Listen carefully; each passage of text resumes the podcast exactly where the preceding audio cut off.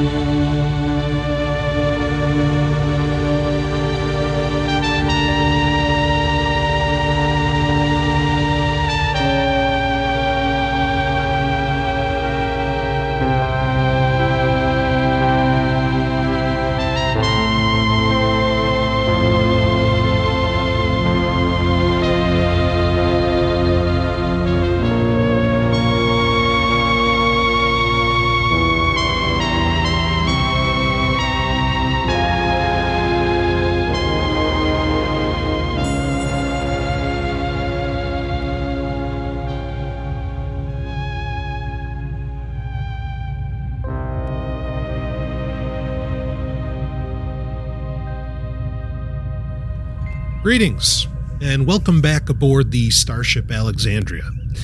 You know, you might be wondering why the starship is named Alexandria after a city on old Earth.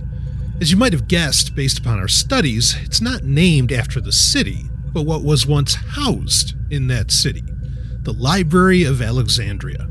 Or the Great Library, as it was known to the ancient, though smarter than we give them credit for, peoples of the 3rd century BCE, as well as to those even beyond its destruction in the 3rd century CE. It was a universal library, holding all of the knowledge that humanity as a species had collected up to that time. The Great Library was a remarkable achievement that, while there were other universal libraries at the time, such as in Pergamum, has few peers even to this day. The loss of knowledge, discoveries that had been made, history that had been written down is veritably incalculable. And though some fragments have been rescued because of the Great Library in Alexandria's destruction, humanity is ultimately a species with a seemingly irreversible case of amnesia. While we may have some idea of how we evolved into the bipedal brain case we see in the mirror every morning, we have scant and often wildly varying details as to where human achievement and civilization began. Not that I'm suggesting those are interrelated. In this episode of the User Podcast, we'll begin to discuss some of those possible origins, how we got from there to here. While Alfred Russel Wallace's theory of evolution, which, to be clear, is a scientific fact and not theoretical, answers many of the questions of how we biologically arrived at our present state, the how and when the whole human enterprise began in a broader sense, how we invented writing, the first towns, agriculture, and so on, remains much up to debate. Perhaps the most famous story that we still have of how this whole human enterprise began is the biblical tale of the Garden of Eden. While generally considered a myth among scholars, the popularity of the concept of the Garden of Eden pervades, and despite massive evidence to the contrary, to some it is still considered historical fact as presented in the Christian Bible. The story goes something like this These are the generations of the heaven and the earth, when they were created in the day that the Lord God made the heaven and the earth. And every plant of the field before it sprung up in the earth, and every herb of the ground before it grew. For the Lord God had not rained upon the earth, and there was not a man to till the earth. But a spring rose out of the earth, watering all the surface of the earth. And the Lord God formed man of the slime of the earth and breathed into his face the breath of life, and man became a living soul. And the Lord God had planted a paradise of pleasure from the beginning, wherein he placed man whom he had formed. And the Lord God brought forth of the ground all manner of trees, fair to behold and pleasant to eat of, the tree of life also in the midst of paradise, and the tree of knowledge of good and evil. And a river went out of the place of pleasure to water paradise, which from thence is divided into four heads. The name of the one is Pishon. That is it which compasseth all the land of Havilah, where gold. And the gold of that land is very good. There is found bdellium and the onyx stone. And the name of the second river is Gihon. The same is it that compasseth all the land of Ethiopia. And the name of the third river is Tigris. Same passeth along by the Assyrians. And the fourth river is Euphrates. And the Lord God took man and put him into the paradise of pleasure to dress it and to keep it. And he commanded him, saying, Of every tree of paradise thou shalt eat, but of the tree of knowledge of good and evil thou shalt not eat, for in what day soever thou shalt eat of it, thou shalt die the death.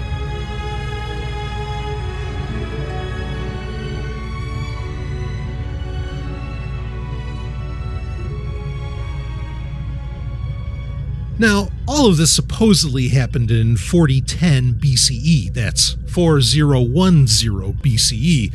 And without getting into the conversation of why didn't Adam and Eve die the instant they ate the fruit like God said they would, it's important to note that this date is used by many Christians, particularly by what are known as young earth creationists but it's a date that comes from the Hebrew calendar because the Garden of Eden is a story shared by both Jews and Christians, and to varying degrees by other Abrahamic faiths. What's important to note about this date, which starts at the end of the supposed literal seven days of creation from Genesis chapter 1, but again, coming from Jewish interpretation, is that Rabbinic Judaism itself has declared for centuries that the seven days of creation could not be literal. The date of 4010 BCE begins essentially from the time that Adam was created and not before. The rabbis realized what we've discussed in previous episodes of the User podcast. Since there was no sun or moon until day four of the supposed seven days of creation, it's impossible for them to be literal 24 hour time periods. The seven days of creation is, at the very least, a metaphor. But is it anything more? Without getting into an entire history of Torah, or what is also known as the Tanakh, or what Christians call the Old Testament, a worthy subject for another time, let's further discuss the literalness of this compilation of ancient texts, or more accurately, the lack thereof. First, let's go to one of the most revered students and commentators of the Tanakh itself, Rabbi Abraham Aben Ezra of the 12th century CE man who even has a crater on Earth's moon named after him, the crater Aben Ezra. Aben Ezra is considered not only one of the greatest biblical scholars and religious philosophers of all time, even beyond Rabbinic Judaism, interestingly, even the rebellious Spinoza revered him, but he was well known for his literalness of interpretation of the Tanakh itself, steering clear of rabbinical allegory and Kabbalistic mystical interpretations. If anyone was going to take the book of Genesis seriously and literally, it was going to be him. But that's the funny thing with Aben Ezra. He doesn't even believe that Moses wrote the Pentateuch, the first five books of the Bible, which the book of Genesis belongs to. Even centuries ago, he believed that they were written or redacted by someone else due to many of the inconsistencies in the book of Deuteronomy in comparison to the earlier books of the Pentateuch. Granted, a few inconsistencies does not necessarily an argument make, but does the Tanakh itself bolster Aben Ezra's claim directly in any way? Well, as a matter of fact, it does. In the Tanakh, there's a story in the book of 2 Kings, chapter 22, that tells a fascinating story. The story of a king and a priest. It's the 7th century BCE in the kingdom of Judah, its 16th king, King Josiah, was considered a righteous man, and, according to the ancient text, he is responsible for a veritable renaissance, religious and otherwise, among his people, the Jews. This is the time just before what is known as the Babylonian exile, when in 605 BCE, King Nebuchadnezzar II of the Neo Babylonian Empire conquered the ancient kingdom of Judah and left the city of Jerusalem utterly ransacked and destroyed. Taking first the Jewish nobility to Babylon, the Babylonians eventually took most of the Jewish people there as well to become servants of the empire. But not too many years before then, the religious renaissance of King Josiah was in full swing, mainly from his edict to refurbish the temple of his ancestors, the Temple of Solomon. You see, according to the book of Second Kings, Josiah's grandfather, King Manasseh, as well as his father, King Amon, would begin allowing foreign cults to practice in the kingdom. Gods like Baal or the goddess Asherah were allowed to be worshipped in the temple, and even the popular and widespread Assyrian astral cult was promoted throughout the kingdom, the Assyrian Empire being a powerful force in the area at the time, having recently conquered Judah's northern neighbor, the Kingdom of Israel. All of this led to a certain decadence of Jewish religious practice, causing a widespread forgetfulness of Torah, a lack of worship for the Hebrew God, and a temple in practical ruins from the orgies, sacrifices, and overall fervor of more lively foreign worship than the temple was designed for. Commentators and even the text itself suggest that this led to the massive economic and quality of life downturn in the once prosperous Jewish nation. King Josiah's rejection of the practices of his father and grandfather's kingship was meant to be a return to the kingdom of Judah's former glory. Economically, and for the overall happiness of the kingdom, it seemed to be working. And then, supposedly in 622 BCE, something remarkable was discovered during Josiah's reformation. The high priest at the time, a man named Hilkiah, was going through the rubble and renovations of the Temple of Solomon and discovered a book but not just any book, the book of the law. 2 Kings chapter 22 describes it happening this way. And Hilkiah the priest said to Shaphan the scribe, I have found the book of the law in the house of the Lord. And Hilkiah gave the book to Shaphan, and he read it. And Shaphan the scribe came to the king and brought him word again concerning that which he had commanded, and said, Thy servants have gathered together the money that was found in the house of the Lord and they have given it to be distributed to the workmen by the overseers of the works of the temple of the Lord. And Shaphan the scribe told the king, saying, Hilkiah the priest hath delivered to me a book. And when Shaphan had read it before the king, and the king had heard the words of the law of the Lord, he rent his garments. And he commanded Hilkiah the priest, saying, Go and consult the Lord for me, and for the people, and for all Judah, concerning the words of this book which is found. For the great wrath of the Lord is kindled against us, because our fathers have not hearkened to the words of this book to do all that is written for us. It's important to note that we know for a fact that the high priest Hilkiah existed, and at this time in the 7th century BCE. There is contemporary extra biblical evidence that points out Hilkiah's name and position. This same amount of evidence can rarely be claimed for biblical figures, including the likes of King David, Jesus, or King Josiah himself. what of the identity of this book of the law that was found, and why did King Josiah react so strongly to its reading? Rabbis and scholars have long believed that the book Hilkiah found was none other than the book of Deuteronomy from Torah. If you were to find a book of the Hebrew faith, it's probably the best one you could find. It retells much of the Exodus, gives a fairly full account of the life of Moses, has a recitation of the Ten Commandments, and confirms the supposed right of the Jewish people to live in the land of milk and honey, Jerusalem itself. King Josiah reacted so strongly to its reading because, in his supposed own words, he realized his kingdom was doing it all wrong. We don't know exactly for how long the ancient Judeans were without Torah, but it's abundantly clear from their own texts the Jews had lost it, forgotten it, weren't living it, only to fortunately, apparently, rediscover it. I say apparently because today some scholars suggest that Hilkiah and his priesthood, either in concert with the king or without him, invented the book of Deuteronomy or Torah in its entirety.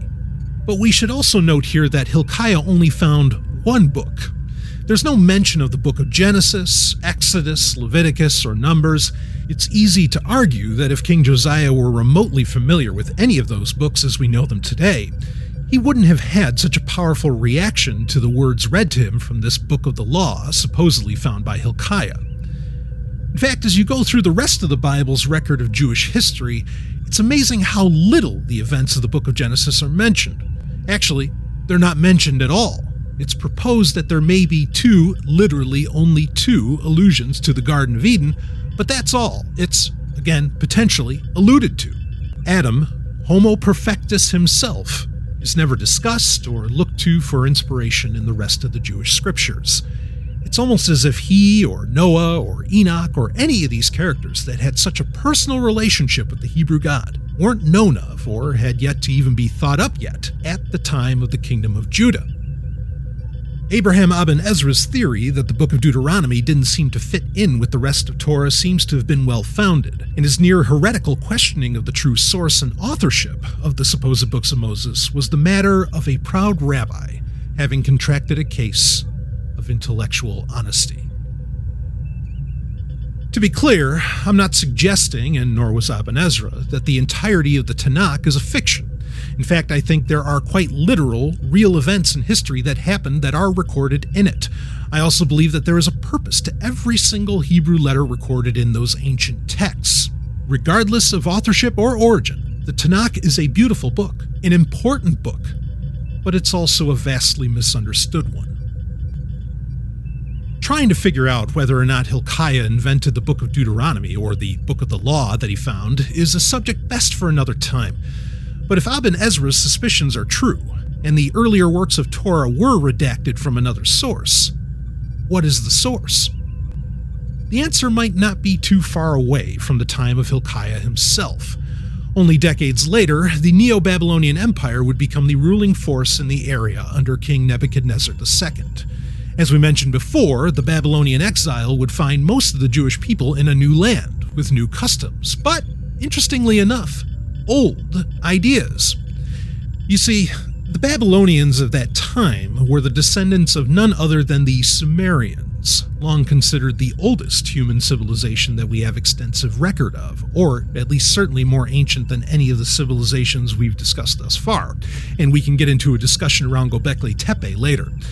The culture of Sumer is a massive subject in itself, but to discuss it for our purposes here, if there were any miracles in life, the astonishing amount of writings we have left from Sumerian culture would rank among them, with many of these writings coming to us from at least as early as 3500 BCE. Of course, part of the reason we still have many of the writings and myths from Sumer is because Sumerian heritage would last well into the 3rd century CE, and it's arguable that many empires in the area would simply copy and paste or absorb much of Sumerian culture into their own, or declare it as their own, much like ancient Rome took its pantheon of gods from the ancient Greeks. And that points to what Aben Ezra may have picked up on. For example, the Sumerian origin stories are some of the most descriptive and oldest origin stories we have, and would even well predate the time when Moses could have written the autographs of Torah, if he even did. These origin stories all sound awfully familiar, too, for those that know some of the stories in Genesis. There's a great flood, a paradise garden, a tree of life, the Tower of Babel, and so on. In fact, as far as the Garden of Eden is concerned, the word Eden itself likely comes from the Sumerian original, that being Eden with an I, which means area of flat terrain. Not only that, but the term for man, or the first man in the Sumerian creation myths, is none other than Adamu, a precursor to Adam. And that's just it. The Sumerian myths, which would later become Babylonian myths, even down to the Neo Babylonian Empire thousands of years later, all read like a precursor to what we now know as the creation stories of the book of Genesis. Is this how the rabbis filled in the blanks about their origins, which the book of the law that Hilkiah found, or perhaps wrote himself, had no commentary on? Does this answer Aben Ezra's and Spinoza's questions about where the information in early books of Torah came from? Think we're speculating too far? We don't have to speculate. To some degree, we know for a fact that Judaism absorbing elements of Babylonian practices already happened. Take, for example, Rosh Hashanah, what is now celebrated as the Jewish New Year. Generally happening in the month of September of the Gregorian calendar, it's a day that Jews today know how to celebrate based on a verse in Leviticus and later rabbinical expansion. But the term Rosh Hashanah itself is not in Leviticus. It's only to be found in the book of Ezekiel there, it's only used once and has nothing to do with the Jewish New Year, nor is what's described in Leviticus a New Year celebration. How Rosh Hashanah, the first of Rabbinic Judaism's high holidays in a year, came into being was that the Judeans in Babylon, well, did as the Babylonians did. They saw the Babylonians celebrating their new year, again in September generally, which for the Babylonians was based on an economic agricultural cycle, and the Judeans basically wanted one of their own. So they took a type of celebration they had written down and applied it to the Babylonian New Year, creating Rosh Hashanah. You might think I'm making a controversial statement here, but I'm not. The Babylonian New Year being absorbed into Rabbinic Judaism is well documented and known by its own practitioners today. Not uninterestingly, Rosh Hashanah is also declared as the celebration of the creation of Adam and Eve, their birthday, as it were, and its very concepts of forgiveness are based around the Adam and Eve story. Two characters that aren't even mentioned outside of Genesis and the Tanakh, but still tying this whole conversation right back to the Garden of Eden and humanity's origins. And this is just one example. The idea that the ancient Judeans filled in some of the blanks of their own supposedly recently rediscovered religion by Hilkiah with Babylonian Sumerian practices is not a matter of theory. It's fact. It happened. With all of this, one thing is abundantly clear. There's more to the Tanakh and its story of humanity's beginnings than we're oft led to believe.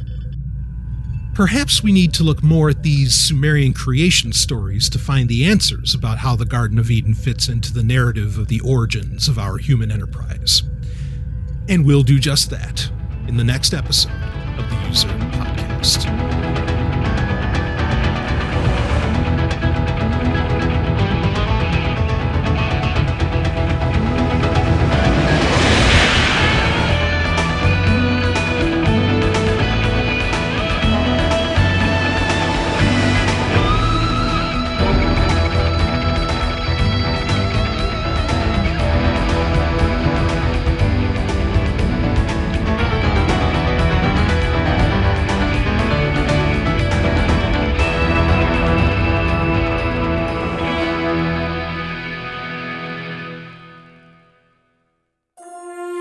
The User Podcast was made possible by the Knight Foundation, Interplanetary Expeditions, the Earth Cargo Service, Sovereign Tech First University, and with contributions from users like you. Thank you.